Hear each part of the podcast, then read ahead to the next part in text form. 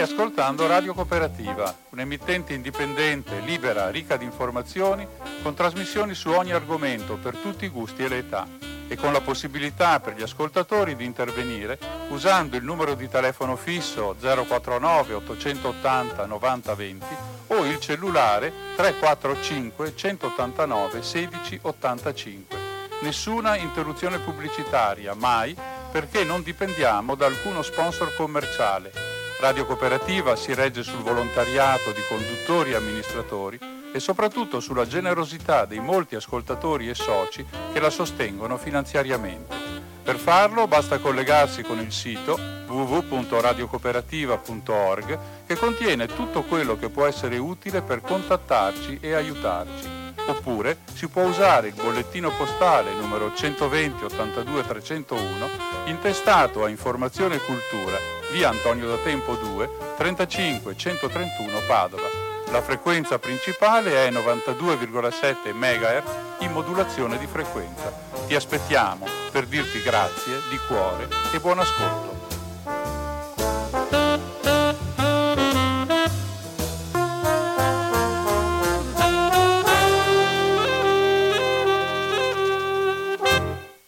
Buona serata a tutti coloro che sono in ascolto da Umberto che dà inizio ad una nuova puntata della rubrica quindicinale Cinema 2 dalle onde di Radio Cooperativa che state ascoltando che trasmette dagli studi che sono collocati in strada Battaglia in provincia di Padova nel comune di Albignasego. Vi ricordo che questa trasmissione va in onda, come dicevo prima, ogni 15 giorni, cioè un venerdì sì e un venerdì no. Va in onda dalle 19.15 alle 20.45. Il podcast si può trovare in qualche giorno seguente nel sito di Radio Cooperativa che si raggiunge all'indirizzo www.radiocooperativa.org e che se volete interagire in qualche modo con noi la trasmissione ha una sua pagina Facebook che si raggiunge all'indirizzo cinema2.coop. Questo per ora è l'unico modo di interazione perché nel rispetto delle norme ed anche nel tentativo di contribuire nel modo migliore alla sicurezza sanitaria, anche questa trasmissione non è effettuata direttamente in studio ma in forma preregistrata.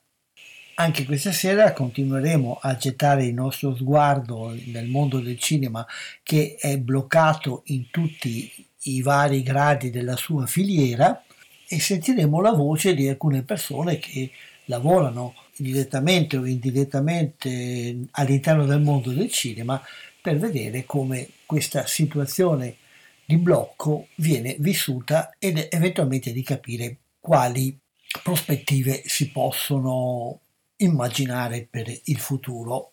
Chi ha seguito i nostri precedenti incontri nelle puntate delle settimane passate forse ha capito una cosa che le persone che vivono nel mondo del cinema sono ferme, sono bloccate, ma non sono vinte, sono in attesa del momento in cui ci potrà essere la ripresa, ma questa attesa non è un'attesa immobile, dietro all'apparente blocco ci sono tante cose che si stanno muovendo. C'è chi attende, chi prepara, chi progetta, chi immagina, chi pensa ed anche c'è chi fa qualcosa. Le sale sono chiuse, le grandi e piccole produzioni non possono essere realizzate, però con l'utilizzo dei media attuali c'è un minimo di possibilità di fare qualcosa nelle puntate precedenti ho reso conto e lo farò un po' anche in questa puntata di possibilità di visione di film o di opere audiovisive attraverso lo streaming, attraverso la televisione, le piattaforme e tante altre modalità, alcune di queste molto interessanti, altre invece che propongono delle problematiche non indifferenti. Però c'è anche qualche piccola esperienza di chi ha trovato in questo momento di difficoltà la spinta per cercare di portare avanti in modo un po' alternativo il suo lavoro in un modo alternativo che però è coerente con la situazione che stiamo vivendo. Fra queste c'è una regista che abbiamo già avuto il piacere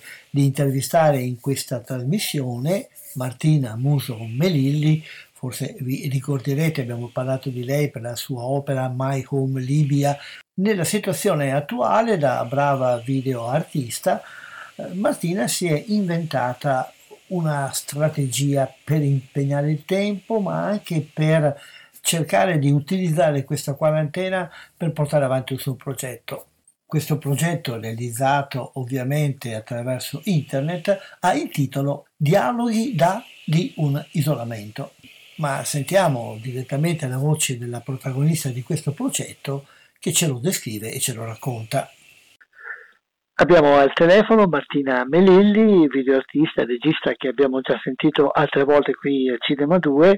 La contattiamo in questo giretto che stiamo facendo per tentare di sentire come stanno vivendo alcune persone che lavorano nel mondo del cinema, dello spettacolo, dell'audiovisivo per sentire la sua impressione ed anche perché lei sta facendo in questo periodo di quarantena, sta facendo una iniziativa interessante di cui poi parleremo più avanti. Intanto Martina, come vive una persona come te impegnata in questo mondo dell'audiovisivo questo momento di, di chiusura, di quarantena, di blocco?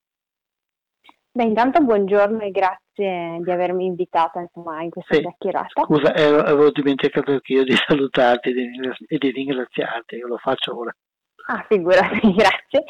Ehm, beh, eh, sicuramente come tutti, come tutte le persone, al di là del, del lavoro che fanno, eccetera, è un momento molto straordinario, insomma, che ci ha messi tutti di fronte a, a, ai nostri ai nostri mostri, ai nostri fantasmi, forse perché penso che veramente non sia mai capitato alla maggior parte di noi di trovarsi eh, limitati così nella libertà personale eh, con tutte le ricadute del caso, perché non è appunto solo il non poter uscire, però tu menzionavi appunto l'aspetto lavorativo, beh, si, è, si, è, fermato tutto, quindi anche questa incertezza totale di, eh, di entrate economiche che arriveranno o non arriveranno, uh, come, come, funzionerà in un futuribile dopo, cioè il mondo della cultura di cui tu mi chiedi parlare penso sia sicuramente come altri settori, ma forse più di altri, essendo un settore, immaginandolo proprio ad ampio raggio, quindi tutto quello che è produzione culturale, non solo l'audiovisivo, ma penso ai concerti, ai teatri, alle mostre, è un settore che si basa sulle relazioni, esatto. su condividere spazi, sul condividere momenti eh, e se pensiamo poi nello specifico al cinema, sia dal punto di vista produttivo sia dal punto di vista di fruizione, beh, è, è un qualcosa che quando lo si fa richiede squadre di persone che lavorano insieme e, e, e quando lo si fruisce da spettatori in sala, comunque è una fruizione condivisa in spazi relativamente ridotti, quindi ecco, la prospettiva sul lungo periodo diciamo che sicuramente non è, non è rosa, cioè che vengono poche idee per riuscire ad immaginarlo per com'era in un futuro che prevederà tutta una serie di limitazioni proprio all'aspetto relazionale delle nostre vite. Questo ovviamente fa molto riflettere cioè, dal punto di vista di operatori di questo settore. Lavoreremo? Come lavoreremo? Le sale che sono rimaste chiuse così a lungo ce la faranno riaprire? Poi nel mio caso io lavoro anche moltissimo con la didattica, con i laboratori, tutti quelli previsti ovviamente con le scuole sono saltati. Non ci sarà spazio in un'eventuale riapertura delle scuole per ripensare ad attività extracurricolari di questo tipo. Cioè, veramente ci sono molti, molti punti di domanda oscuri nell'immaginare, ecco. Quindi diciamo che sicuramente la testa non si ferma, ecco, le idee e quello che è l'essere quello che fai, no? Io credo che faccio quello che faccio per mestiere perché è proprio una cosa che fa parte di me, quindi quello non è che si ferma, però dal punto di vista remunerativo c'è un grandissimo stop che sicuramente porterà me, ma penso moltissimi artisti, collaboratori con cui ho, ho avuto modo di confrontarmi in questo periodo, veramente a doversi ripensare in un poi dal punto di vista di sostentamento economico, perché non ci sono state delle azioni a favore, a supporto del settore culturale in generale, che è un, un settore che già fa fatica di per sé, come sappiamo. Eh, eliminato il pubblico, certo, in un momento così, poi la cosa che mi ha fatto un po' ironicamente sorridere è che tutti invece i contenuti prodotti dal mondo culturale diventano fondamentali, sostanziali a resistere quando siamo obbligati in casa, quindi vengono in qualche modo messi a valore, però allo stesso tempo non gli si riconosce il valore nel momento in cui devono essere pensati, prodotti, quindi è un po', ecco, era un punto che mi faceva riflettere. Per quanto riguarda mh, eh, appunto la testa che non si ferma, ecco, menzionavi sì, questa mia iniziativa che è un piccolo progetto nato proprio con, uh, con l'inizio dell'isolamento che si chiama Dialoghi da di un isolamento e proprio con questo hashtag eh, su, sia su Facebook che su Instagram si, si, possono trovare tutti questi dialoghi. Fondamentalmente dall'inizio della mia quarantena eh, ho deciso tutti i giorni di parlare in videochiamata con una persona diversa a cui faccio una piccola serie di domande che sono poi l'inizio insomma, per, per una conversazione più ampia. Ho lanciato questo invito sui miei canali social, per la maggior parte per, hanno aderito persone che non conosco, quindi oggi parlerò con la 44esima persona.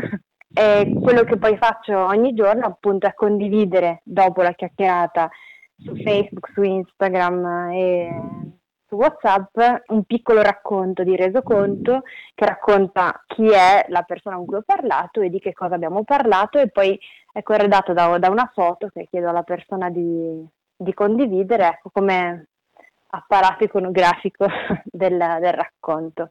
E quindi ad oggi appunto eh, non è saltato un giorno e, e sono arrivata a 44. È una sono, cosa che si autoalimenta. Dicevi che sono persone che accettano il tuo invito, quindi chiunque può accettarlo? Sì, sì, esatto. Cioè, io non ho fatto richieste esplicite, cioè, ho lanciato questa cosa e eh, ovviamente c'è un zoccolo duro di persone che un po' mi segue, un po' mi conosce, che inizialmente ha aderito, quindi ho iniziato ad organizzare la prima settimana e poi tra il passaparola che si attiva abitualmente con i social, tra eh, le persone che hanno partecipato, che l'hanno condiviso con i loro contatti, con i loro amici, invitandoli a partecipare, è proprio una cosa che ha preso un po' una sua, una sua vita, quindi è proprio chi vuole partecipare mi può contattare sul mio profilo Facebook che è Martina Muso Melilli o su Instagram e accor- ci accordiamo insomma per il primo giorno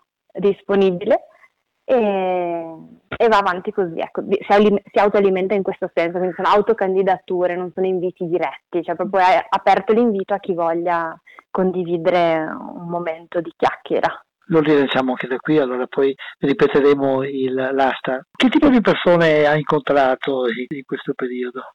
Beh, eh, devo dire persone molto diverse tra loro, nel senso che non c'è stato um, un'età piuttosto che un lavoro, piuttosto che una provenienza predominante, un po' da tutta Italia, alcuni anche dall'estero, non per forza, la maggior parte sono italiani, ovviamente anche le persone che mi hanno raggiunto dall'estero, ma non solo, perché proprio per questo passaparola poi eh, io parlo eh, insomma, l'inglese molto bene, il francese così si riesce a barcamenarsi anche in altre lingue, quindi ho proprio aperto a chiunque volesse senza limitare a una provenienza specifica. La maggior parte, devo dire, sono donne, proprio forse pro- riflettevo proprio ieri con la chiamata di ieri su come mai la maggior parte sono donne, però è vero, c'è proprio una percentuale prevalente, però non solo, ci sono stati anche diversi uomini e anche dal punto di vista delle professioni e quindi insomma delle esperienze di vita, devo dire molto molto diversi eh, dal campo culturale appunto, perché magari è quello dove un po' arrivano di più certi appelli proprio perché io mi ci posiziono all'interno, però anche a settore più medicale ospedaliero piuttosto che eh, artigiano, insomma varie professioni così mi incuriosiscono le, le risposte che ti sei data al fatto che la maggioranza dei contatti sono donne. Ma non so, eh, appunto riflettevamo proprio ieri con, con una ragazza che, ma dicevamo che un po' forse è anche una predisposizione, non so, più alla condivisione di un aspetto personale intimo che può essere pensata in relazione alle donne. È un po', probabilmente non so se anche perché io sono una donna e quindi in un qualche modo si attiva una sorta di sorellanza, di circuito di sorellanza, non so, di, o si sentono idealmente più a loro agio donne a parlare con altre donne in quest'ottica così. Non so. Qualche incontro che ti ha particolarmente colpito?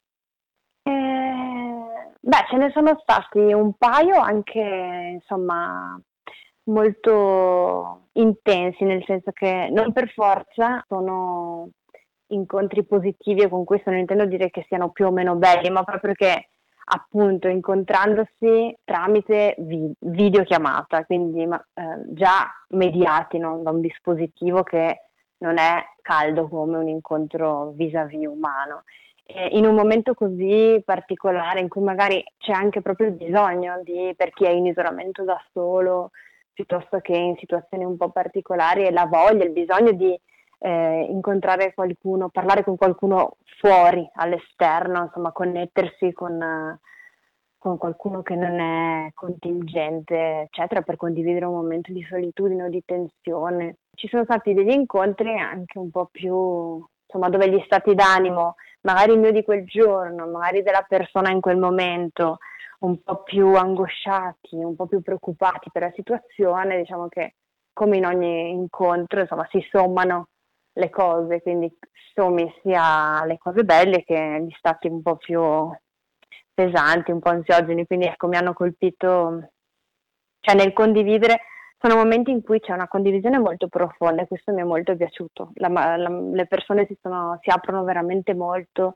chiacchierano, condividono veramente senza filtri i loro pensieri, i loro stati d'animo, nel bene e nel male, quindi ce ne sono stati anche alcuni molto, insomma, eh, un po' eh, molto preoccupati, angosciati, spaventati, che quindi anche a me magari hanno ridato quello stato d'animo che in quel momento non era mio, però veniva da, da questo incontro, ecco. Quindi forse questi sono quelli che mi hanno un po' più... Qual è la motivazione secondo te che spinge le persone ad accettare questo tuo invito? Ehm, non lo so, credo credo appunto che nel venendo meno, cioè nel venendoci sottratta a forza la parte relazionale della nostra vita, eh, come esseri umani insomma, siamo animali sociali, quindi magari nella vita di sempre a cui eravamo abituati non si dà questo spazio di pensiero all'importanza che hanno le relazioni più o meno prossime nella nostra vita e nel nostro benessere psicofisico. Invece nel momento in cui vengono meno a forza, eh, probabilmente senza, ma in maniera più o meno cosciente si fa una riflessione sul portato che hanno nelle nostre vite, quindi in qualche modo si cercano eh, modalità di, di bypassare la limitazione, di riuscire ad attivare lo stesso un incontro, una relazione anche se mediata da un dispositivo digitale come appunto il cellulare o il computer quindi sicuramente credo ci sia questa voglia di rimanere comunque eh, in connessione con, con, con, un altro, con gli altri, con una comunità, comunque l'idea di partecipare ad un progetto e quindi sai che fai parte di un gruppo, di una cosa che lega, comuni- si crea in qualche modo una comunità di persone che partecipano a questa cosa. Poi c'è sicuramente la curiosità del fatto di sapere chi sono, cosa faccio, perché lo sto facendo, eh, magari qualcuno conosce già i miei lavori precedenti, qualcuno no, però ne ha sentito parlare, allora mh, mm, vuole sapere di più, insomma la curiosità comunque gioca, secondo me un ruolo importante. E poi comunque per me è nato proprio come idea di, beh, sicuramente di tenere traccia di questo tempo, di questa situazione così appunto fuori dall'ordinario, come dicevo anche prima. Poi anche perché diciamo, io come persona immaginavo, ho immaginato all'inizio di, di, questa, di, questa, quarantena che nel lungo periodo avrei eh, avuto la tendenza a chiudermi molto su me stessa o comunque a non e quindi l'impormi ogni giorno un incontro, un appuntamento con qualcuno mi, mi spinge a non chiudermi totalmente, cioè a, lasciare aperta una connessione con un esterno. E ho pensato che al contrario eh, a chi avesse bisogno di parlare con qualcuno, di avere una connessione con l'esterno, questo avrebbe potuto essere di supporto e magari far piacere, quindi credo si siano attivate tutta questa serie di dinamiche di ti aiuto, aiutandomi, mi aiuto, contribuisco a qualcosa. Andando avanti sono emerse delle differenze nel tuo stato d'animo, ti sei stancata, hai pensato magari di mollare oppure ti sei indigorita sempre di più nell'idea di continuare? Beh, sicuramente non è stato sempre facile, appunto, soprattutto in seguito a questi incontri un po' più duri da affrontare, di cui accennavo prima, sicuramente ho pensato, caspita, non avevo pensato alla variabile eh, negativa, cioè nel senso magari le mie domande possono appesantire qualcuno invece che farlo stare meglio o viceversa lo stato d'animo di qualcuno può appesantire me che insomma già ognuno se la passa come se la passa in questo momento, è veramente utile, ha veramente un senso. Alla fine ha sempre prevalso il sì, ha senso, cioè so perché lo sto facendo, uh, so che è una cosa importante per me e probabilmente prenderà un significato poi in un futuro più ampio, uh, tenere queste tracce, fare è proprio importante nel processo raccogliere tutte queste testimonianze, questi punti di vista di questa esperienza che stiamo vivendo tutti, cioè è una cosa iperdemocratica in qualche modo, la stiamo vivendo tutti in tutto il mondo con diverse sfumature, ma ci accomuna proprio tutti in questo momento e quindi trovo molto importante rimanere costante fino alla fine, quella che sarà la fine, nel raccogliere ogni giorno un contributo. Con questa preoccupazione di raccogliere sottende forse l'idea che un domani ci dimenticheremo che noi abbiamo un po' la memoria labile e siamo portati a mettere da parte tutto quello che in qualche modo ci ha fatto difficoltà nel passato? Beh, oddio, nel senso, credo che la nostra storia nazionale, ma insomma anche di insomma, Occidente piuttosto che di individui ci insegni un po' questa tendenza no? che abbiamo. Eh, quindi sì, sicuramente c'è anche questo aspetto. Poi sicuramente è molto, è molto parte di me, del mio lavoro, della mia pratica artistica, fare queste azioni di raccolta di tracce, di resti, di, eh, di indizi. Quindi di, sì, è, è, è proprio emersa come una necessità urgente, qualcosa che andava fatto da subito mentre le cose succedono, perché poi è molto diverso sempre comunque, credo, parlare da dentro una situazione, parlarne a posteriori col senno di poi e rivedere, no? c'è sempre un atto di revisione, per quanto in buona fede, per quanto naturale, quindi credo sia proprio importante anche avere la possibilità di un confronto del durante e del dopo per fare delle, delle riflessioni che in fondo è un po' il compito della cultura in generale, portarci a questo, no? Sì. E quindi tua, il tuo progetto va avanti, e se qualcuno lo vuole seguire, eh, puoi ricordare magari di nuovo l'hashtag. Eh, certo, è hashtag dialoghi da di un isolamento, sia su Facebook che su Instagram si può mm, consultare e se qualcuno vuole accettare il tuo invito, sempre a questo indirizzo può proporsi e poi sarà contattato per gli accordi. Grazie. Esatto, non ha che da scrivermi. Ok, perfetto. Grazie Martina, mi pare che sia un'iniziativa molto interessante. Ti auguro di poter portare avanti bene e che finisca in un momento in cui finalmente non ce ne sarebbe bisogno. Grazie mille, grazie. Grazie, buona continuazione. A presto, che domani ne parleremo alla fine a bocce ferme come sarà andata. Grazie. Molto volentieri, grazie. Ciao, buon lavoro. Il mondo mi riguarda solo in quanto sento un certo debito. Voglio lasciare di me un qualche ricordo sotto forma di disegni o dipinti. È così che mi considero, come una persona che deve portare a compimento qualcosa con amore. Quando si cammina per ore e ore attraverso questa campagna, Davvero si sente che non esiste altro se non quella distesa infinita di terra, la verde muffa del grano o dell'erica e quel cielo infinito. Come stacco dopo questa intervista vi ho proposto una clip tratta dalla trailer del film Van Gogh tra il grano e il cielo, un film evento che è stato programmato da Nexo Digital un paio di anni fa. In questa clip avete potuto sentire eh, due pezzi di lettere di Van Gogh. Il grande pittore olandese infatti è famoso non soltanto per le sue opere, ma anche per l'intensa attività di comunicazione che ha portato avanti un po' per tutta la sua vita, scrivendo lettere ad amici, colleghi, familiari e in particolare al suo fratello Teo e in questo modo ho voluto mettere in luce questa volontà di comunicazione, questa volontà di dialogo, questa volontà di eh, comunicare le esperienze e di vivere certi momenti della vita assieme che ritroviamo sia nelle lettere del grande pittore Van Gogh ma anche nel progetto messo in atto da Martina di cui abbiamo sentito parlare nell'intervista precedente. Ed ora continuiamo anche noi i nostri dialoghi con personaggi del mondo del cinema al tempo del coronavirus, passando ad un altro settore della filiera che è quello dell'esercizio.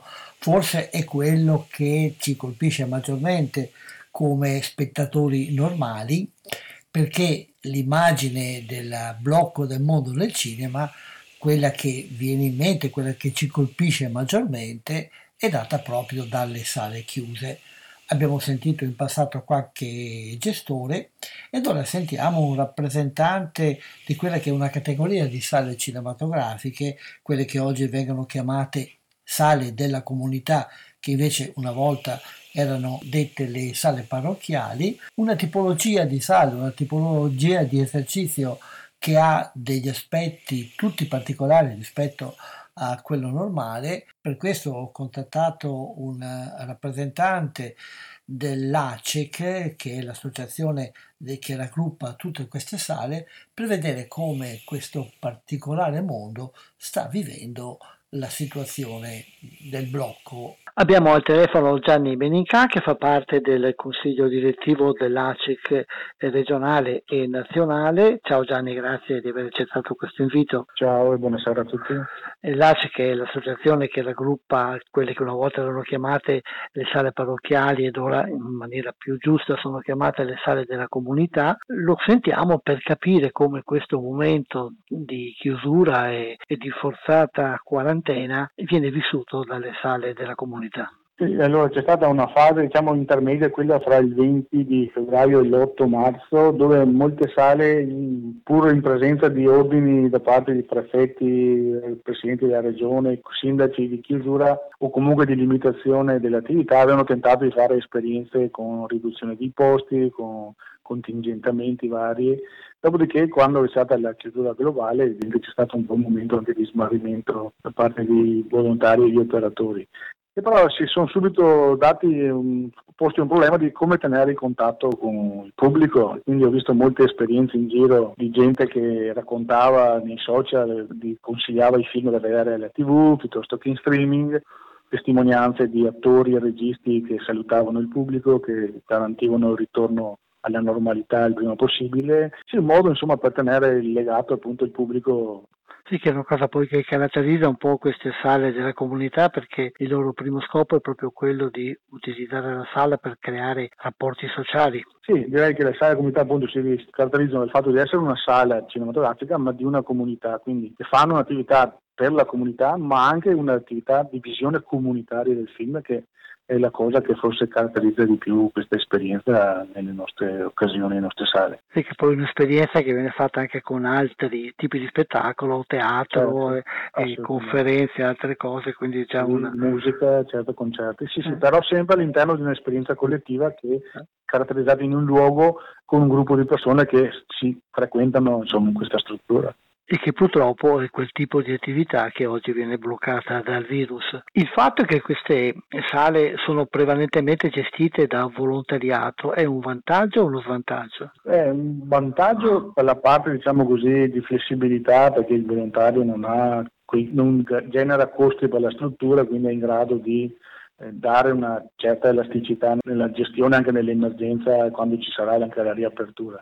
Lo svantaggio potrebbe essere che alcuni volontari perdano l'entusiasmo o si trovino a dover affrontare operazioni di sanificazione piuttosto di uh, utilizzo di strumenti di protezione che potrebbero un po' renderli, sì, appesantire l'attività, renderla un po' sì, più difficile. Però diciamo che contiamo sull'entusiasmo ecco, più che altro in questa fase. A proposito, si sa qualcosa di qualche provvedimento che dovrà essere messo in atto quando ci sarà la riapertura? Oppure no. si naviga ancora così? No, ancora presto secondo me perché appunto forse non ci sono grandi esperienze neanche in giro perché mi pare che l'unica esperienza è stata la Cina che ha provato ad aprire, ma molto si punta sull'esperienza estiva, cioè il fatto di usare le arene estive come un luogo dove provare a sperimentare il ritorno alla visione collettiva del film, pur in un contesto diverso dalla sala perché all'aperto tutta un'altra esperienza, però appunto un tentativo di visione di film con un minimo di distanziamento sociale potrebbe essere un'esperienza che poi potrebbe essere riportata in sala nell'autunno e nell'inverno, questo mi pare l'unica cosa che si può dire in questo momento. E ci sono sale della comunità che hanno già esperienze di arene estive? Beh, sulle arene estive direi sì, le sale comunità hanno qualche, non tutte, non la maggioranza, però ce ne sono che garantiscono anche d'estate l'esperienza dell'arena, soprattutto se collegati con i comuni e quindi magari in collaborazione per mantenere un po' l'attività sociale del comune e animare un po' le serate estive. In questo senso credo la possibilità appunto in accordo con i comuni di provare a sperimentare un po' di distanziamento con le sedie o qualche altra soluzione, mascherine o, o altre soluzioni, ma direi sostanzialmente il distanziamento delle sedie, visto che nelle arene estive è più facile spostare le sedie senza grandi problemi, sarà sicuramente un'esperienza che potrà dare poi il pulso della situazione. Poi si pone anche il problema del prodotto, dei film da trovare. Assolutamente, questo è vero, anche se d'estate insomma non è così urgente come d'inverno avere il prodotto di prima visione perché si usano spesso film che hanno avuto già un passaggio nelle sale diciamo così tradizionali che hanno già avuto un test e quindi si sa già il pubblico come lo ha potuto apprezzare quindi molto spesso d'estate non è così grave l'assenza di prodotto perché si trova film che hanno già fatto di passaggi ma che li fanno volentieri, interessano ancora insomma. Si potrà prevedere che la, la, distribuzione sarà un po' più di manica larga nel concedere? Ecco, anche questo speriamo perché il punto vero da quello che capisco io dell'attuale crisi è la distribuzione, il punto più debole, perché ovviamente eh, la, la loro senza prodotto sono veramente in difficoltà, quindi penso avranno anche un occhio di riguardo di questa esperienza, queste esperienze non saranno diciamo così stretti di manica ma saranno un po' più disponibili a valutare generosità all'esperienza. Spero insomma, che questo sia un atteggiamento da dover mantenere. Perché in qualche modo, se vogliamo, così un esperimento che vale anche per loro, è un modo... Esatto. Esattamente, che serve un po' per garantire l'autunno, che poi la vera sfida, insomma. Sì, sarà lì. A proposito, previsioni è ancora troppo presto per farle, ma in autunno si potrà cominciare a prevedere che i cinema riapriranno o bisognerà scivolare più avanti? Il dibattito è ancora prematuro, qualcuno dice sì, qualcuno in autunno, dipende molto anche dalla virulenza del virus. Eh, la filiera mi pare dice che è preferibile aprire tutti assieme piuttosto che fare avventure di, di, di, qualcuno che apre così e poi non trova neanche il pubblico. Direi che, insomma, che sicuramente la nostra attività è fra le ultime che aprirà perché appunto essendo al buio eh, e comunque con un distanziamento attualmente molto stretto dovrà ripensare sicuramente la struttura e anche l'operatività e anche i costi perché ovviamente riducendo i costi è complicato recuperare i costi, sì. i conti scusami, eh, con meno personale, con meno pubblico. Sì, è una vera sì. Si potrà prevedere una stagione in cui ci saranno più costi che ricavi. Sì, comunque il governo ha messo a disposizione dei fondi appunto per garantire la prima start-up di, di partenza che speriamo appunto che siano sufficienti e che non dia, non dia grosse difficoltà a chi deve partire. A proposito di interventi del governo, quelli che sono messi in atto adesso per le sale della comunità eh, sono una apporto, non dico sufficiente, ma uh, significativo secondo te? Beh, diciamo, il giudizio si dà sempre a posteriori perché non è facile calcolare adesso. Comunque almeno il governo e il MIBAC, il Ministero delle Attività Culturali e Spettacolo, ha cambiato passo in questi ultimi mesi, due mesi, insomma ha dato più disponibilità a aprire i cordoni delle borse, ha iniziato a erogare contributi e che l'unica cosa che può fare in questa fase insomma dare la possibilità di incassare gli arretrati che è già qualcosa e di poter iniziare a spendere quello che si può anche perché molte sale si stanno pensando di ristrutturare facendo qualche investimento su sanificazione, ozono, terapie per quanto riguarda la, l'aria da respirare che insomma, sembra sia una delle possibili vie di sanificazione degli ambienti, insomma, questo, in questo senso dovrebbe esserci una buona disponibilità da parte del Ministero. Secondo te la voglia di continuare a lavorare in questo settore, di porre la propria attività di volontariato, scemerà o rimarrà sostanzialmente vivace? Io spero che rimanga sostanzialmente anche perché il volontario della Sala Comunità in questi anni si è molto ringiovanito perché con la scusa del digitale c'è stato un cambio di generazione e vedo molto entusiasmo in questo momento ancora in giro, quindi conto insomma che rimanga ancora duraturo e che si possa ripartire. Qualcuno magari farà un passo indietro perché non se la sentirà, perché magari è più anziano, perché è più appesantito dalle novità, però i giovani beh, sono anche sfidati da questa cosa, quindi potranno sicuramente accogliere positivamente la sfida, speriamo. E da parte del pubblico la voglia del cinema questa è la vera sfida. Tutto dipenderà molto anche sì, dalle circostanze esterne, da come la gente cioè, conviverà con questa nuova vita, diciamo così, post, post coronavirus. Io penso che l'esperienza della sala rimarrà sempre un'esperienza particolare delle sale della comunità. Chi ci va, ci va perché sa dove va, insomma, sa perché ci entra, non è che sia una scelta a caso tanto da una parte o dall'altra, quindi lo fa con una convinzione. Quindi immagino dovrà rimanere. Poi le sale della comunità hanno spesso anche pubblico, pubblico giovanile, bambini e ragazzi ragazzi che possono essere sicuramente una risorsa importante per far ripartire l'entusiasmo di tutti. Quindi speriamo che la situazione si tranquillizzi almeno, che si trovi la maniera se non di abbattere il virus almeno di poterci convivere in maniera efficiente, forse sono le cose che tutti quanti aspettano e rimaniamo col discorso aperto cercando di vedere come va a finire. Okay. Grazie di questa chiacchierata, tanti auguri e buon lavoro. Buonasera a tutti, grazie a voi. Buona serata, ciao. Pensate che ci sono volute in successione. La fotografia, la ripresa fotografica istantanea, la ripresa a frequenza veloce, almeno 10 al secondo, la proiezione luminosa, la proiezione di vedute fotografiche, la riproduzione di un'azione continua attraverso una serie di immagini, la riproduzione e la proiezione di serie infinite di immagini, Dopo essere riusciti a stabilizzare la pellicola durante la fase di ripresa, i fratelli Lumière hanno messo a punto una cinecamera leggera, facile da trasportare e usare anche in esterni, che funzioni allo stesso tempo da proiettore. Questa volta lo stacco lo prendo da un documentario che potete trovare in streaming gratuitamente iscrivendovi alla Cineteca di Milano un documentario, mi pare, degli anni 50, dal titolo Finalmente cinema, che ripercorre la storia dell'invenzione del cinema come macchina tecnica.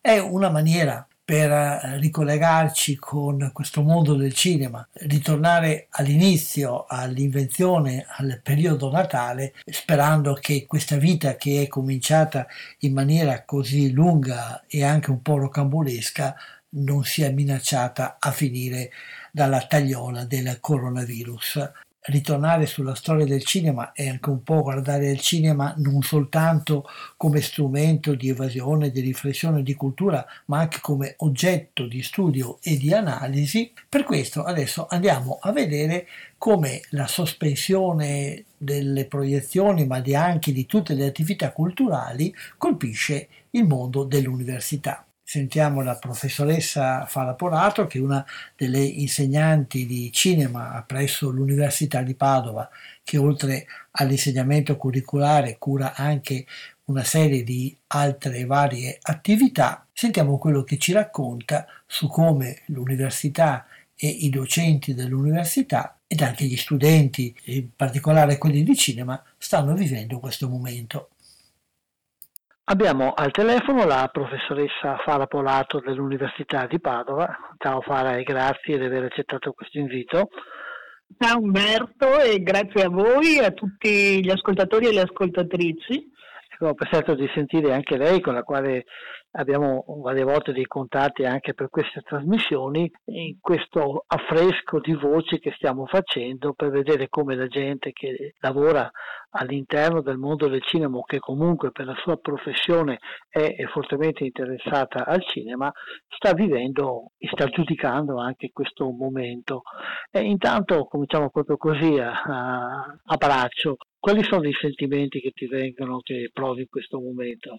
Beh, diciamo che è un po' difficile distinguere no, la parte che ha a che fare con il cinema, con la parte di cittadina, di, di, di persone che sta vivendo quella che indubbiamente è una fase epocale di svolta, insomma, in cui tutte no, le nostre relazioni con le persone e con il mondo vengono rimessi in discussione. E poi, come giustamente dicevi tu, Umberto, il cinema è senz'altro un ambito molto sensibile, lo sono tutti e non si possono fare graduatorie, ma sappiamo che le sale cinematografiche, come i teatri e come altri elementi che compongono il mondo culturale, saranno tra gli ultimi a riaprire. Si parla addirittura di dicembre, quindi diciamo già per questa parte della filiera audiovisiva il panorama è terribile e ehm, questo porta con sé però anche tutto il resto delle parti della filiera.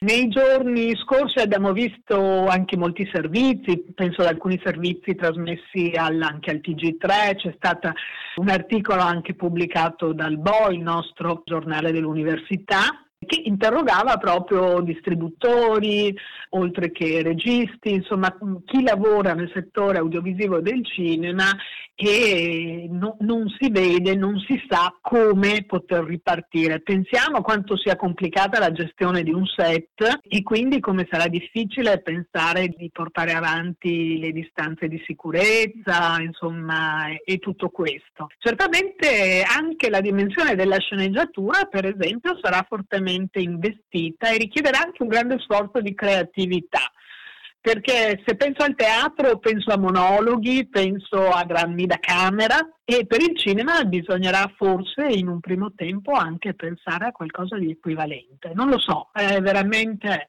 Senz'altro Umberto come spettatrice sono affranta, anche se molte risorse sono state messe in campo in maniera molto generosa, no? Sì, poi casomai parliamo anche di questo. Sì. Volevo chiederti intanto prima come università, le lezioni sono sospese, si fanno online, sì. le lauree, gli esami si fanno online, ecco come vive un insegnante universitario questa forzata separazione dai suoi studenti e dall'ambiente normale? Allora, innanzitutto io veramente... Mh, vorrei esprimere un grande ringraziamento e anche insomma, in un certo modo una soddisfazione rispetto all'Università di Padova che da subito ha dato diciamo, in tutti gli ordini di scala, dall'Ateneo poi ai singoli dipartimenti, alle iniziative personali dei colleghi, ha dimostrato subito una grande capacità di risposta, sono state date indicazioni, l'apparato tecnico nel suo insieme ha retto l'onda d'urto e non è stato semplice, così come non è stato semplice per molti di noi, molto legati molto legate alla didattica in aula, rimodularsi nel giro di poche ore, potremmo dire, per la didattica online che indubbiamente prevede anche altre formule di impostare le lezioni, però tutti hanno risposto con grande spirito di corpo per poter affrontare questo periodo. In questa fase io non ho lezione, ehm, sono giunte in queste ore le indicazioni che comunque anche la ripresa autunnale si svolgerà con la didattica online e quindi sto già pensando a come trasformare eh, le mie lezioni in aula, insomma quelle che erano le mie lezioni in aula in lezioni a distanza. Allora, innanzitutto da quello che ho sentito dai colleghi, ma anche da alcune mie esperienze collaterali che ho fatto, di cui magari se vuoi poi possiamo parlare perché come sai io sono responsabile degli stage e dell'approvazione dei laboratori per il DAMS e per la magistrale di spettacolo. Ma eh, diciamo innanzitutto diciamo, ci sono state delle scoperte, cioè alcuni aspetti molto positivi della didattica a distanza che per chi non era abituato insomma, eh, ha dimostrato come gli studenti con la didattica a distanza intervengano con minore difficoltà forse rispetto diciamo, alla didattica in presenza, in cui al di là insomma, anche della volontà del docente, della docente, forse continua a pesare diciamo così, l'aspetto dell'autorità del docente che può inibire l'intervento. Quindi eh, questo è un aspetto che insomma, molti hanno rilevato con grande soddisfazione. Eh, così come con grande soddisfazione è stato rilevato il dato che le lezioni sono molto seguite e quindi anche questo diciamo, attesta sia l'efficacia dello strumento, ma credo anche dire, quel fare corpo Prima ho parlato dei colleghi, ma in questo senso del, dell'università in tutte le sue varie componenti e quindi, non ultima, evidentemente anche quella degli studenti universitari. Detto questo, però, chiaramente c'è una grande riflessione che si sta intensificando perché, come sai, come abbiamo sentito tutti, alcuni insomma, stanno prospettando, visto anche l'esito, come dicevo, per molti aspetti positivo di questa esperienza che siamo stati indotti a fare di una trasformazione insomma, a regime anche normale della didattica a distanza. Ecco, questo mi inquieta molto, nel senso che io credo che la formazione, la formazione sia anche una formazione a interagire con le persone, tra le persone e anche io facevo prima riferimento a alcune difficoltà, per esempio rispetto alla gestione dell'autorità del docente, del docente rispetto al modo di porsi con gli studenti. Io credo che questo faccia parte della formazione e che quindi sia un elemento che non possa essere soppresso. Certo, la didattica a distanza è una grande risorsa, pensiamo a chi anche per motivi di distanze o insomma mille altri motivi non può seguire le lezioni in presenza, ma non credo appunto che si possa così facilmente, senza porsi interrogativi, passare dall'una all'altra. Certo dovremmo far tesoro per integrazioni, per esempio, della didattica in aula con le risorse della didattica a distanza. Perdonate, il signor Lumiere in casa? Avete per caso un appuntamento con il maestro? Eh, sì. Bene, vi chiamo subito il signor Lumiere. Buongiorno signori. Maestro, scusate se sono entrato di prepotenza in casa vostra, ma volevo mostrare alle giovani generazioni l'uomo che ha regalato loro il cinema. In quale data ha avuto luogo la prima proiezione pubblica? Uh, permettete? Prego, maestro. È Louis Lumière, ripreso 40 anni più tardi, nel 1935. Scusate ancora. Ho girato, sviluppato e stampato io stesso tutti i film che formavano i primi programmi del Gran Caffè. L'uscita degli operai dall'officina, l'arrivo del treno, l'innaffiatore innaffiato, eccetera. Finalmente il 28 dicembre 1895 aprimo una sala di proiezione pubblica nello scantinato del Gran Caffè. È solo a partire da questa data che qualcuno poté dire sono andato al cinema. Una volta soddisfatta la curiosità del pubblico, venne meno l'interesse per le nostre proiezioni di film, cortometraggi assai brevi, che avevano solo un intento dimostrativo o documentario, e lo sfruttamento a fini spettacolari non riprese che con i grandi film fantastici di Méliès e poi quelli della Pathé e della Gaumont. Il modo in cui il cinema si è sviluppato da allora è cosa nota. Grazie, maestro, per avermi accordato questa intervista. Sono certo che le giovani generazioni francesi che vi vedranno saranno felici di fare la vostra conoscenza. Sono io che ringrazio voi per la vostra visita. Anche questo stacco, che contiene una breve intervista fatta negli anni 30 a Louis Lumière, fa parte del documentario di cui vi accennavo prima, finalmente cinema dedicato alla nascita della macchina cinematografica. Vi ricordo che siete all'ascolto di Radio Cooperativa, in particolare della rubrica Cinema 2 del 24 aprile del 2020 e stiamo ascoltando l'intervista che ci ha rilasciato la professoressa Fara Porato dell'Università di Padova, che riprendiamo adesso. Eh, accennavi a questi vari impegni che hai oltre alla didattica, come stanno andando avanti? Allora, come dicevo, c'è un grande dinamismo e forse prima non li ho citati, ma permettimi di citare anche tutti i colleghi del comparto amministrativo, i tecnici che ci permettono di fare mh, quelle attività che sono visibili, ma che dietro hanno appunto non solo i docenti, non solo gli studenti e le studentesse, ma anche appunto tutto il comparto dell'università. Allora, da un lato molte iniziative come seminari, come conferenze hanno subito evidentemente in prima istanza una battuta d'arresto, ma si stanno adesso riorganizzando dopo aver fatto fronte alle impellenze che era la didattica, insomma i corsi evidentemente, si stanno riorganizzando. Per esempio il, tutto il ciclo sugli incroci di genere, che vede anche molti docenti del mio dipartimento intervenire, riprenderanno, sono ripresi Mm, alcune conferenze che mi vedevano impegnata come quelle all'interno del quadro di un libro, una città, One Book, One City, eh, dedicato quest'anno ai racconti dell'ancella.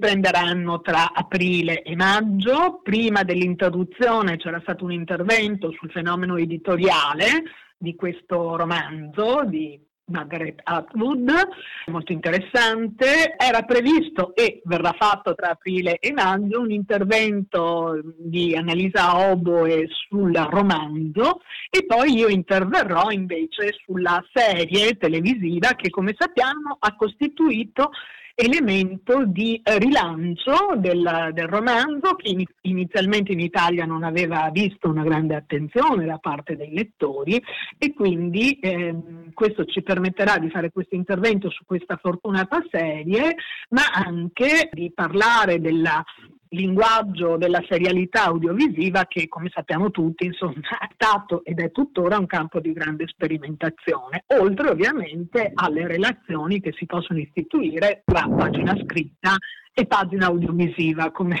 mi permetto di chiamare. E l'altra componente invece, dicevo, io mm, mi occupo della registrazione dell'approvazione dei laboratori e delle attività di stage, anche in questa da questo punto di vista grande attività e grande fermento dei colleghi del um, servizio Stage e Career Service.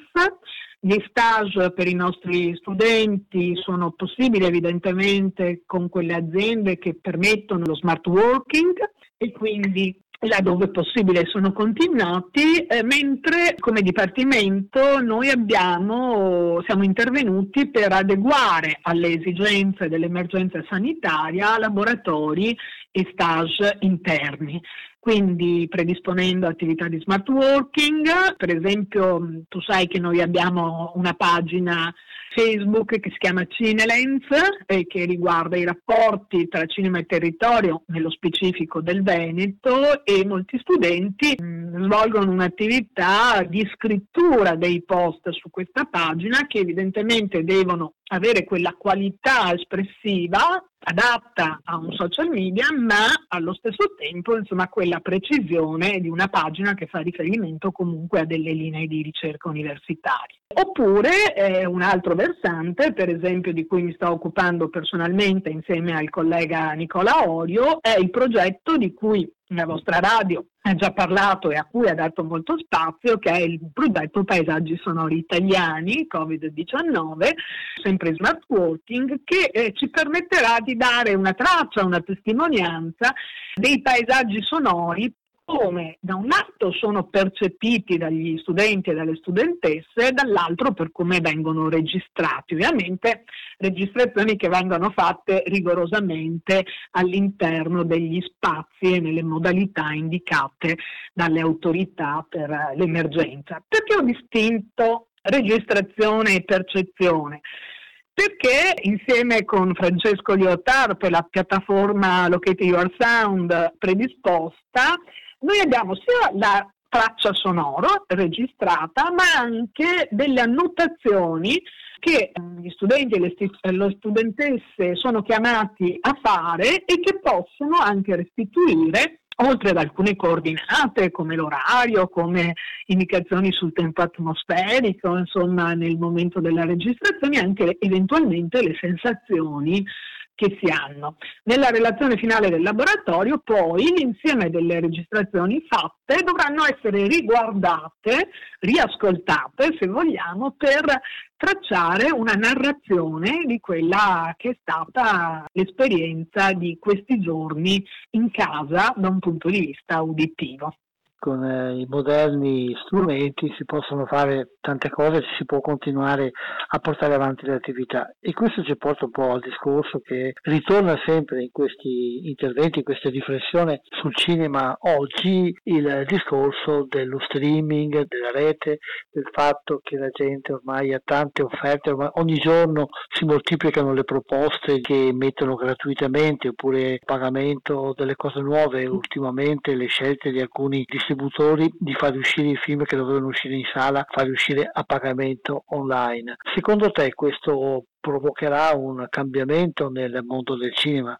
Ma, eh, sul breve periodo, che poi tanto breve non sarà, sicuramente. Eh, riflettevo proprio oggi, ma insomma no, non solo per il cinema, come a, al di là degli interventi che a livello statale possono essere fatti, che, che devono essere fatti a supporto delle diverse economie italiane, ma sicuramente siamo chiamati ciascuno a reinventarci perché effettivamente insomma, fino a quando la situazione non si normalizzerà con i vaccini o so, con, con, dei farmaci che siano efficaci rispetto ai sintomi, non è più possibile pensare alla maggior parte delle attività così come le, le abbiamo svolte fino ad ora. Quindi inevitabilmente il cinema andrà incontro a delle trasformazioni, parlavo prima del versante sceneggiatura e certamente insomma, non è possibile pensare a un orizzonte di sceneggiature insomma, per, per, poche persone o senza spostamenti, certamente, ma nell'immediato forse questo porterà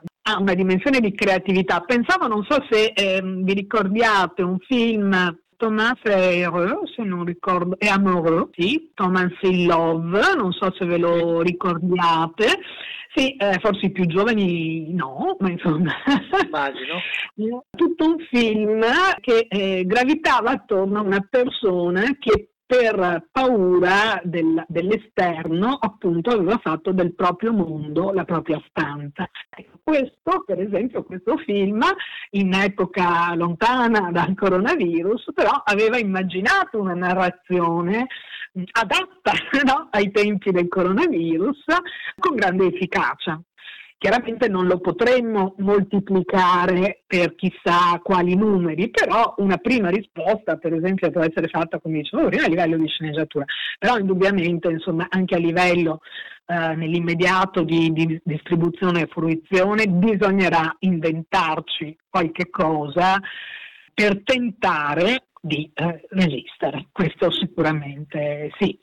E, come dici tu, le, le, le, strade più immediate sono quelle dello streaming a pagamento, oltre che a tutti i materiali che in questi giorni con grande generosità sono anche stati messi a disposizione gratuitamente, però mh, dobbiamo anche pensare che molti lavoratori sono lavoratori dello spettacolo, eh, in un regime di gratuità eh, andrebbero verso il naufragio, insomma, ecco, quindi credo proprio che si andrà a grandi cambiamenti. Anche quando riapriranno le sale cinematografiche dovranno trovare il modo di reinventarsi sicuramente.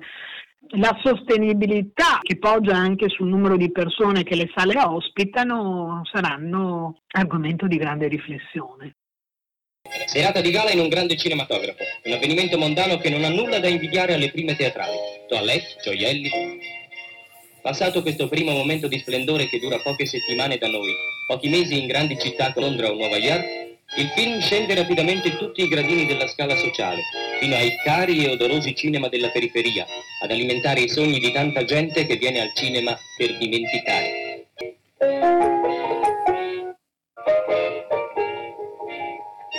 Dei sogni di una sera rimane soltanto una nuvola d'aria viziata, un poco di spazzatura, mozziconi di sigarette, involucri di caramelle e il ricordo di cose impossibili. Contrariamente a quanto accade per le commedie, raramente un film viene ripreso. La sua decadenza è irrimediabile. I magici cartelloni appaiono ancora alla porta di qualche oratorio e poi è la fine. Il film che tutti hanno visto deve cedere il posto ad altri che aspettano impazienti il giudizio del pubblico. Che fare di tanta pellicola senza più valore commerciale? Formata di celluloide, materia infiammabilissima, basta una sigaretta per provocare spaventosi incendi che hanno causato vittime in tutti i paesi del mondo. Incendi che i pompieri preferiscono non incontrare. La celluloide scoppia come dinamite. Ancora uno stacco tratto da quel preziosissimo archivio accessibile in questi giorni gratuitamente a tutti che è la Cineteca di Milano. Questa volta si tratta di un documentario del 1949 di Luigi Comencini che racconta l'organizzazione delle prime strutture dedicate alla conservazione e all'archiviazione delle pellicole, in pratica le antenate della Cineteca. Tra l'altro verso la fine della clip avete sentito l'accenno ad una delle tante crisi che il cinema ha dovuto affrontare nella sua storia, la crisi data dall'infiammabilità delle pellicole che nei, per molti decenni ha costituito un grosso rischio per chi operava o per chi andava a divertirsi al cinema. Ritorniamo alle considerazioni attuali continuando ad ascoltare le parole della professoressa Fara Polato dell'Università di Padova. È arrivata ieri la notizia che la mostra del cinema di Venezia si farà Sì. nelle date previste e anche quello immagino sarà un laboratorio importante per tentare di dare delle risposte a questi problemi. Sì, eh, la Mostra di Venezia ha confermato, io credo anche come gesto di, di resistenza, di affermazione, le date, come dicevi tu, anche se in questi giorni, io adesso forse non ho le ultimissime notizie, sono girate voci appunto sul come affrontare questo appuntamento. È giusto ribadire un appuntamento per, come dire, ribadire che continuiamo, si continua e si resiste, ma sicuramente insomma, ci sarà una riflessione rispetto agli afflussi, rispetto a come gestire le sale.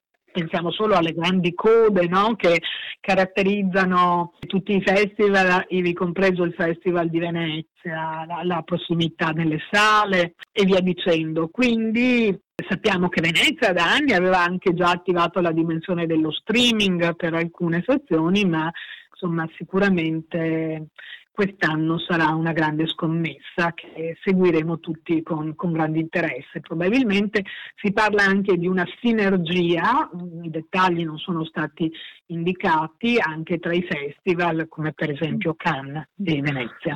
Sì, per quello dicevo che sarà un laboratorio perché se Certo. l'idea non viene abbandonata ci saranno tante scelte da fare in questo campo che forse potranno anche essere di suggerimento per, per le sale normali. Sì, eh, diciamo che anche rispetto a questo, come dire, c'è un regime mh, di attesa e di interesse rispetto a quanto ci aspetta. Dobbiamo dar prova di, di- di una grande capacità di reazione eh, in tutte le componenti della società. Dicevo prima, giusto aspettarsi degli aiuti insomma, da parte dello Stato, però insomma, c'è una situazione in questi giorni comprensibilmente molti lamentano no? il fatto di non poter far fronte alle indicazioni che vengono date per l'emergenza sanitaria. In questo momento dico, eh, insomma, è umano lo sconcerto, il senso di disorientamento, però evidentemente insomma, alcune indicazioni prescindono dalla volontà e dalle possibilità di scelta. Quindi dobbiamo partire da là per ripensare insomma, altri mondi che però insomma, come dire, abbiano lo stesso gradiente di passione e, e di qualità di vita di quello che abbiamo conosciuto fino a poco tempo fa. Ecco. A proposito di passione, la tua sensazione è che la passione per il cinema stia subendo un effetto negativo o continua a rimanere forte nella... No, io, io credo che in questi giorni, ma mh, ne parlo non solo per il cinema, ne parlo anche per il teatro, per la letteratura, per eh, i meeting culturali, insomma, sia stata intensificata, no? Insomma, è un po' banale dirlo, ma insomma, eh, a volte le banalità una base di, di- di- di verità. Quando qualcosa che diamo per scontato ci viene sottratto, insomma, lo rivediamo in tutto lo splendore eh, del suo essere. Ecco. E quindi io credo che in questi giorni le nostre passioni si siano rialimentate e torneremo con slancio nuovo, anche se con uh, modi nuovi, a riappropriarcene. Peraltro eh, ragionavo, tu sai che insieme a Giulia Lavorone e a Laura Cesaro ci occupiamo no, di questa linea sul cinema nei rapporti con il territorio, il cinema come luogo di costruzione e di riflessione dei paesaggi di cineturismo. Ecco, in questo periodo per esempio anche molte agenzie che si occupano online di, di viaggi, no? di turismo, ma insomma di quello come dire tradizionale, in questi giorni hanno rilanciato il viaggiare attraverso il cinema oppure il viaggiare attraverso le forme d'arte che sono specifiche dei vari paesi, dei vari territori. Quindi insomma ecco anche in questo caso delle agenzie che operavano sul turismo ma in altro modo, cioè operavano sui viaggi veri, quelli fisici di spostamento, hanno a propria volta scoperto per esempio la valenza del cinema ma anche eh, delle arti, della letteratura e della musica per proiettarsi nel futuro. Nei prossimi giorni con Etifor e alcuni colleghi parleremo in webinar di appunto per esempio di turismi tematici parchi letterari, parchi musicali e cineturismo, anche per riflettere insieme su come noi stessi possiamo contribuire in questo slancio di creatività che ci viene richiesta anche a livello di economie. Quindi alla fine diciamo che lo sguardo verso il futuro è meno cupo di quello che si potrebbe pensare ad un momento che questa esperienza che stiamo vivendo eh, ci sta ponendo di fronte a molti limiti, ci pone molti problemi, ma sta suscitando anche molte energie, molta fantasia, molta creatività per cercare di risolverli. Chiudiamo. Non possiamo farne a meno, Umberto, non possiamo prescindere dalla creatività e dalla fantasia, che è quello che ci distingue come esseri umani, come esseri viventi, ma in realtà stavo pensando anche all'energia e alla creatività della, del, per esempio degli animali o delle stesse piante, come ci viene insegnato, però insomma, ecco, tutti noi viventi per sopravvivere non possiamo non fare appello alla creatività e quindi anche se il periodo, come dicevo, è epocale, presenta tragedie insomma impensabili no? fino a pochi mesi fa, però siamo chiamati a rispondere con un investimento di energia e di creatività. E chiudiamo con, questa, con questo sguardo positivo verso il futuro, anche se una positività gravata da tutto il peso della situazione. Certo. Grazie Fabio. E ci stringiamo attorno agli operatori, sì. a tutti gli operatori che in questi giorni e ci stanno vittime. permettendo sì, sì, e alle vittime, vittime agli operatori, alle vittime, a chi soffre, agli operatori, ai medici, ma anche a, a, tutti quei lavori, quelle professioni che in questi giorni ci hanno permesso di provare a guardare verso il futuro. Pienamente d'accordo. Grazie. Grazie a te. E a risentirci, speriamo, in tempi migliori. Gli ascoltatori e le ascoltatrici, senz'altro. Grazie. Grazie, ciao.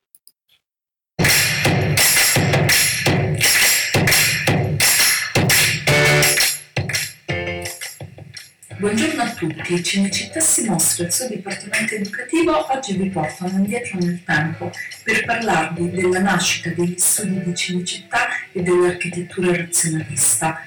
Cinecittà venne inaugurata nel 1937 per volontà di Benito Mussolini, per un chiaro intento propagandistico e perché voleva stare al passo con le cinematografie mondiali. Il progetto viene affidato a Gianni Peressinti, architetto che amava lo stile Liberty, uno stile che non ritroviamo negli studi. Questo stacco, anche se l'audio non è proprio perfetto, l'ho conservato per introdurci al tema che tratteremo ora. Si tratta di una video lezione che è contenuta nel sito dell'Istituto Luce nella parte dedicata a Cinecittà nella quale potete trovare una serie di lezioni, di presentazioni pensate per le scuole ma anche vanno bene per tutti gli appassionati di cinema che illustrano la realtà di Cinecittà e l'attività che vi è stata svolta e quella che vi viene svolta. Questa era la prima lezione dedicata alla nascita della struttura di riferimento dell'attività produttiva cinematografica italiana, il momento della nascita voluto da Mussolini e le scelte di carattere architettonico che hanno presieduto alla costruzione degli edifici. Questa, come ho ripetuto varie altre volte precedentemente, è una delle tante possibilità di visione cinematografica o culturale che abbiamo in questi giorni appositamente pensate per aiutarci a sfruttare in maniera intelligente, seguendo le nostre passioni, il momento della forzata clausura. Le piattaforme streaming in questo caso sono abbondantemente utilizzate sia da operatori di carattere commerciale, ma sia anche da strutture di carattere culturale. Vi do qualche esempio, soprattutto delle occasioni di carattere culturale, perché di quelle perché di quelle commerciali ci siamo già occupati in una precedente trasmissione, poi le conoscete già anche perché sono abbondantemente pubblicizzate e forse la cosa più interessante è proprio data dalle due cose che ho nominato varie volte in questa trasmissione, cioè la Cineteca di Milano e l'Istituto Luce. L'Istituto Luce per gli spettatori, così è lo slogan che lancia questa serie di attività, si è aggiunto alla campagna nazionale per portare dentro le case di tutti gli italiani una grande offerta di contenuti video, ma non soltanto video, ci sono anche testi, fotografie, eh, audio, cioè per chi è, è amante del cinema, ma anche in fondo della storia e della cronaca del passato italiano e non soltanto italiano, può trovare un archivio ricchissimo. Ci sono 70.000 video, 400.000 fotografie, che per quanto riguarda il cinema comprendono la storia, la presentazione di figure di personaggi, registi di video del cinema, anche backstage, cioè eh, riprese dei set, documentari sulla storia del cinema, ma anche documentari di carattere artistico, la storia dell'arte dell'Italia, artisti, comici, teatro, eh, tutta una serie di documenti che riguardano la vita quotidiana, la società c'è un po' di tutto. Da ultimo, come dicevo prima, c'è una sezione che sotto il titolo Cinecittà si mostra, presenta appunto tutta una serie di documenti, di visioni, di video, anche di lezioni come quella di cui ho fatto sentire un piccolo brano che riguardano proprio la struttura di Cinecittà. E se volete andare direttamente a questo è www.cinecittà si mostra tutto attaccato It. Periodicamente poi lo staff stesso di Cinecittà mette in evidenza alcuni contenuti. In questi giorni ci dovrebbero essere dei contenuti dedicati a Raffaello, uno sportivo ai rapporti fra Lazio e Juve e una serie di trailer sull'archivio in sé per descrivere cos'è, come funziona e come vi si può accedere. L'altro sito che visitavo è quello della Cineteca di Milano, anche qui con i browser vi eh, cercate l'indirizzo digitando Cineteca di Milano, appare la, un banner che invita a seguire lo streaming offerto dalla Cineteca, cliccando sul link parte una procedura di iscrizione e poi una volta fatta la procedura di iscrizione si può accedere ai contenuti che vengono man mano imbessi e anche tolti perché anche qui la Cineteca di Milano fa una sua proposta variabile nel tempo. Le proposte sono molto varie, vanno da documenti storici, da filmati storici ancora dell'inizio del, dell'epoca del muto, ma anche caroselli, video musicali, film, eh, soprattutto eh, poco noti, anche qui un'offerta molto ricca e soprattutto eh, che va un po' al di fuori dalle cose che vediamo di solito. La Corriera delle Sette viene su per la Val Fiorentina. Siamo nel cuore delle Dolomiti, a cavallo tra il Cadore e la Gordino. Ecco la celebre civetta. Lassù gli arrampicatori hanno compiuto imprese leggendarie. Su nessuna parete al mondo ci sono tante vie di sesto grado. Ed ecco il Pelmo. Vi ricordate la poesia del Carducci sul Cadore? Assomiglia ad una fortezza immensa. Ad un tratto la valle si spalanca e sopra i boschi compaiono le crode, come miraggi favolosi. La salita è dura, il motore ha un po' di affanno. Finalmente, in cima al ripidissimo pendio, Colle Santa Lucia con la sua chiesa. Colle Santa Lucia, a 1434 metri, costituisce un curiosissimo fenomeno. A metà di una valle italianissima, forma come un'isoletta di Tirolo. Prima dell'altra guerra qui era Austria e la gente parla in ladino, quell'antico dialetto che si può anzi dire una lingua e che assomiglia moltissimo al latino.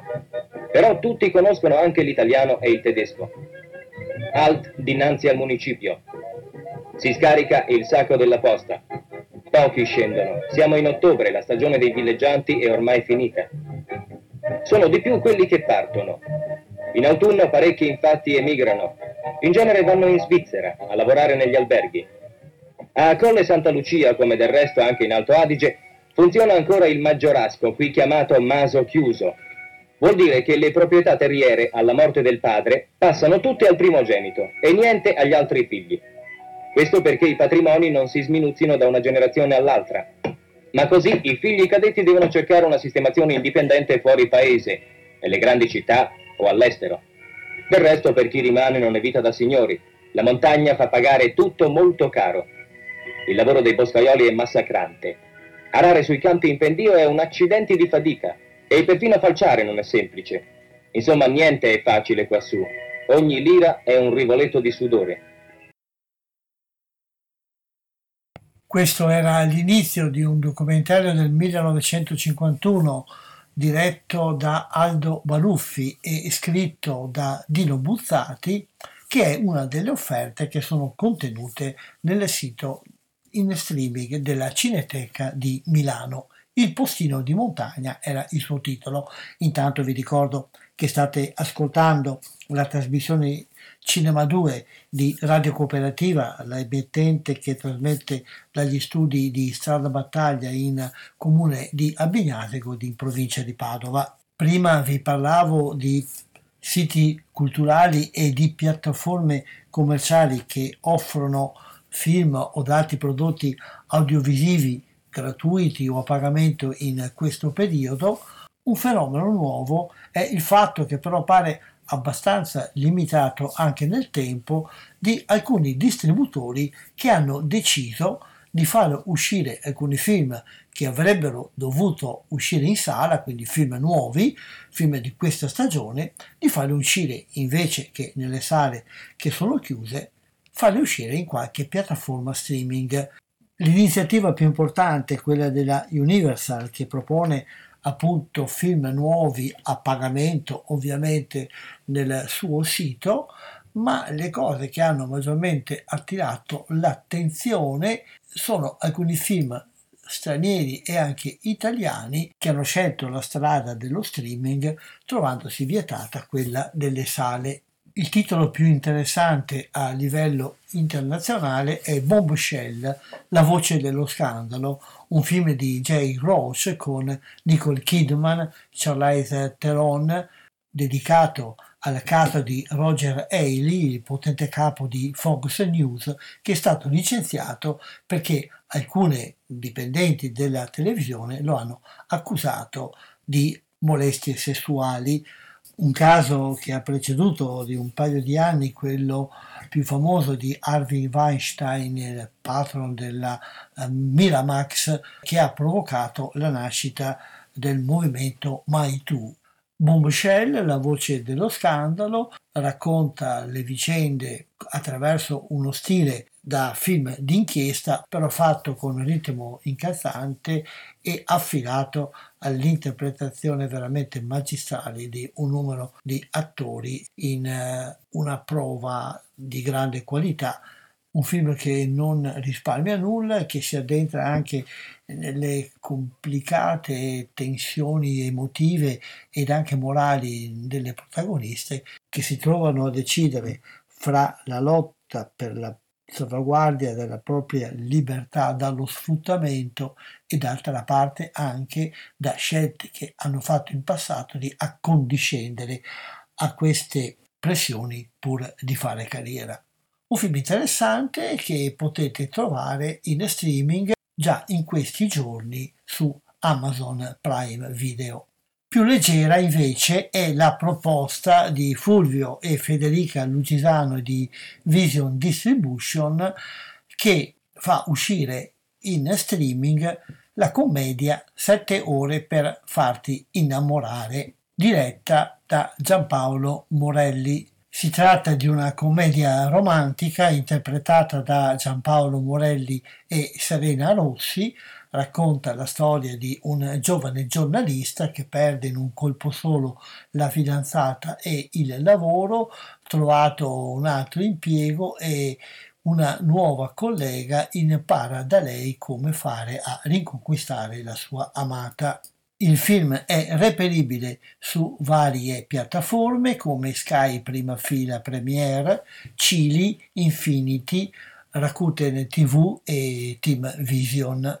Altra commedia italiana di ambizioni internazionali è quella diretta da Alberto Ferrari, un figlio di nome Erasmus, che è la prima produzione italiana targata Eagle Picture ed è il primo lungometraggio italiano ad alto budget che entra nella strada dello streaming. La storia racconta di quattro amici quarantenni, i quali si trovano a Lisbona per il funerale di Amalia, la donna che tutti hanno amato quando facevano l'Erasmus da giovane, e si trovano con una eredità inaspettata. Un figlio concepito da uno di loro, non si sa chi è il padre, non si sa nemmeno dov'è il figlio e i quattro Amici, aspettando i risultati del test del DNA, decidono di fare un viaggio alla ricerca di questo misterioso figlio. Questa volta le piattaforme sono Cili, Rakuten TV, Sky, Team Vision, Google Play, YouTube, Infinity e Away Video.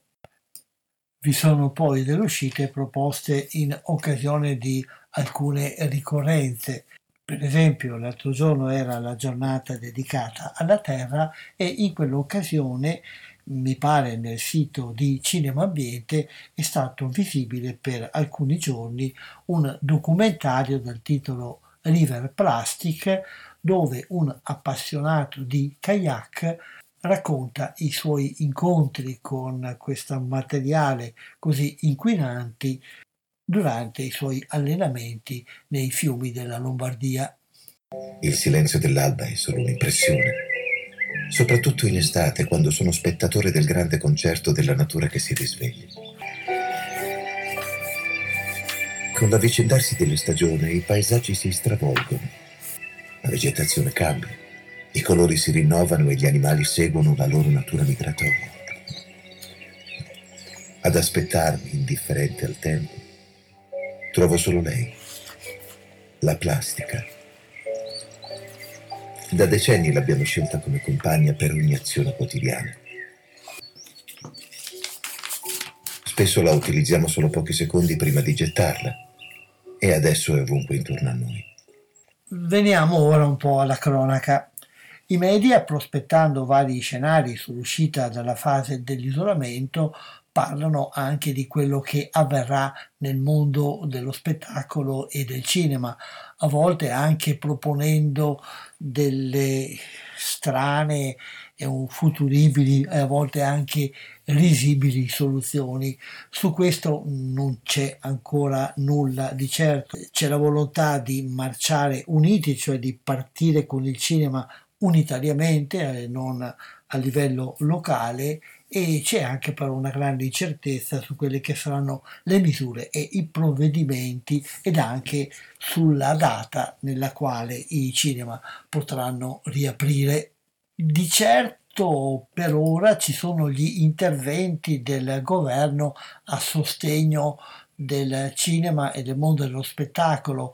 Sono stati stanziati 130 milioni di euro per ora per il comparto dello spettacolo e si sta muovendo la macchina per decidere la distribuzione. Il governo ha accelerato le pratiche per l'assegnazione di contributi e di premi che già erano stati decisi in precedenza e che erano bloccati per una serie di motivazioni non soltanto burocratiche ma a volte anche giudiziarie per ricorsi e cose del genere. Quindi per ora il mondo del cinema aspetta una consistente afflusso di, de- di denaro che però non basta certamente a far fronte né alle spese e tantomeno anche ai mancati guadagni di questo periodo. Forse la novità principale che riguarda il mondo del cinema non soltanto italiano è stata la dichiarazione della direzione della Biennale di voler proporre tutto il programma di quest'anno le varie mostre che fanno capo all'istituzione veneziana saranno realizzate e quindi sarà realizzata anche la mostra del cinema. Le date decise ad inizio settembre sono confermate, resta da vedere però quali sono le modalità nelle quali la mostra sarà messa in atto. Certamente ci dovrà essere ed è già in atto un grande lavorio per rimodulare tutta la struttura, l'organizzazione, le proiezioni.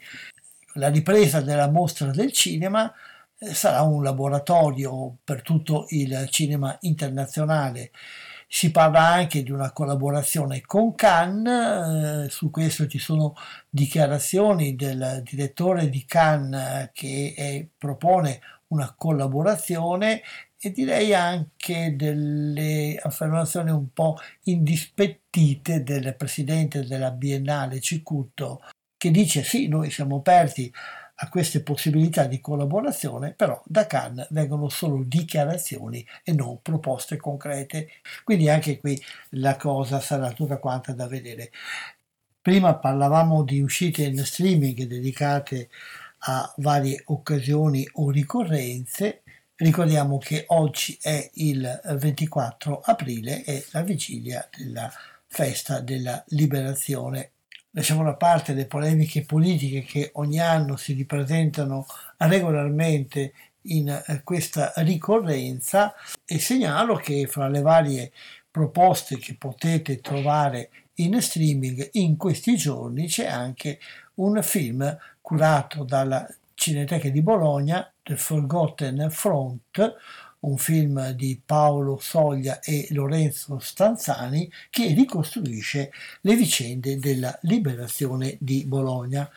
Il film sarà visibile in questi giorni in streaming su My Movies da martedì 12 a domani sabato 25 aprile. Le proiezioni avvengono alle ore 19.30 di ogni giorno e bisogna iscriversi in precedenza acquistando un biglietto virtuale di 3 euro. Il titolo The Forgotten Front, il fronte dimenticato, si rifà all'espressione che è stata usata dal New York Times l'11 dicembre 1944, quando l'avanzata alleata in Italia si era fermata a causa dell'inverno lasciando alla resistenza l'onere di combattere i nazifascisti. Il film è realizzato con filmati d'epoca ed è frutto di una lunga e laboriosa ricerca che ha permesso di recuperare materiali cinematografici e fotografici inediti. Vengono segnalate come interessanti le riprese dei bombardamenti e del momento della liberazione fatte dall'allora giovanissimo cinematore Edo Ansaloni. È segnalata anche la sequenza di fotografie di Piazza Maggiore scattate il 21 aprile, il giorno della liberazione di Bologna, 21 aprile 1945, una piazza maggiore che da vuota si riempie man mano alla notizia dell'arrivo degli alleati.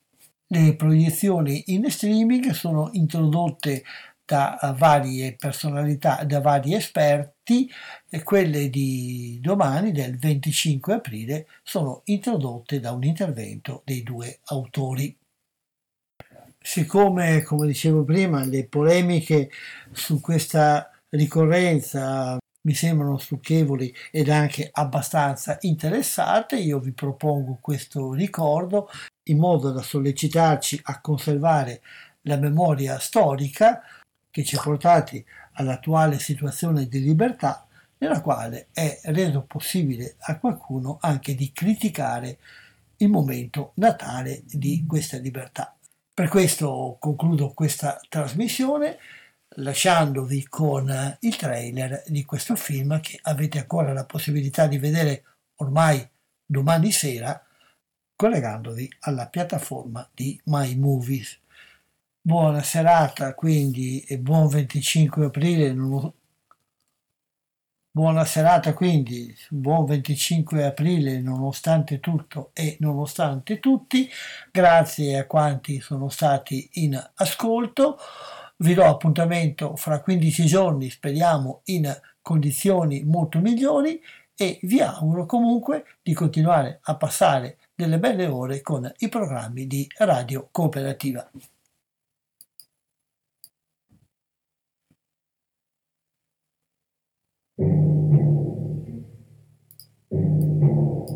La linea gotica. Un fronte che taglia in due l'Italia, da Pisa a Rimini, passando per l'Appennino tosco-emiliano. È il fronte sud del secondo conflitto mondiale. Nell'autunno del 1944 l'offensiva alleata si ferma qui. Sulla linea del fronte c'è tutto il mondo. Americani bianchi e americani neri, gli inglesi di Gran Bretagna e dell'impero, le divisioni di fanteria indiana, le brigate corazzate canadesi. Ci sono soldati australiani e neozelandesi. C'è il ventottesimo battaglione Maori, la sesta divisione corazzata sudafricana, il contingente sudamericano della Forza Expedizionaria Brasileira. Ci sono i polacchi del generale Anders. C'è una brigata greca da montagna.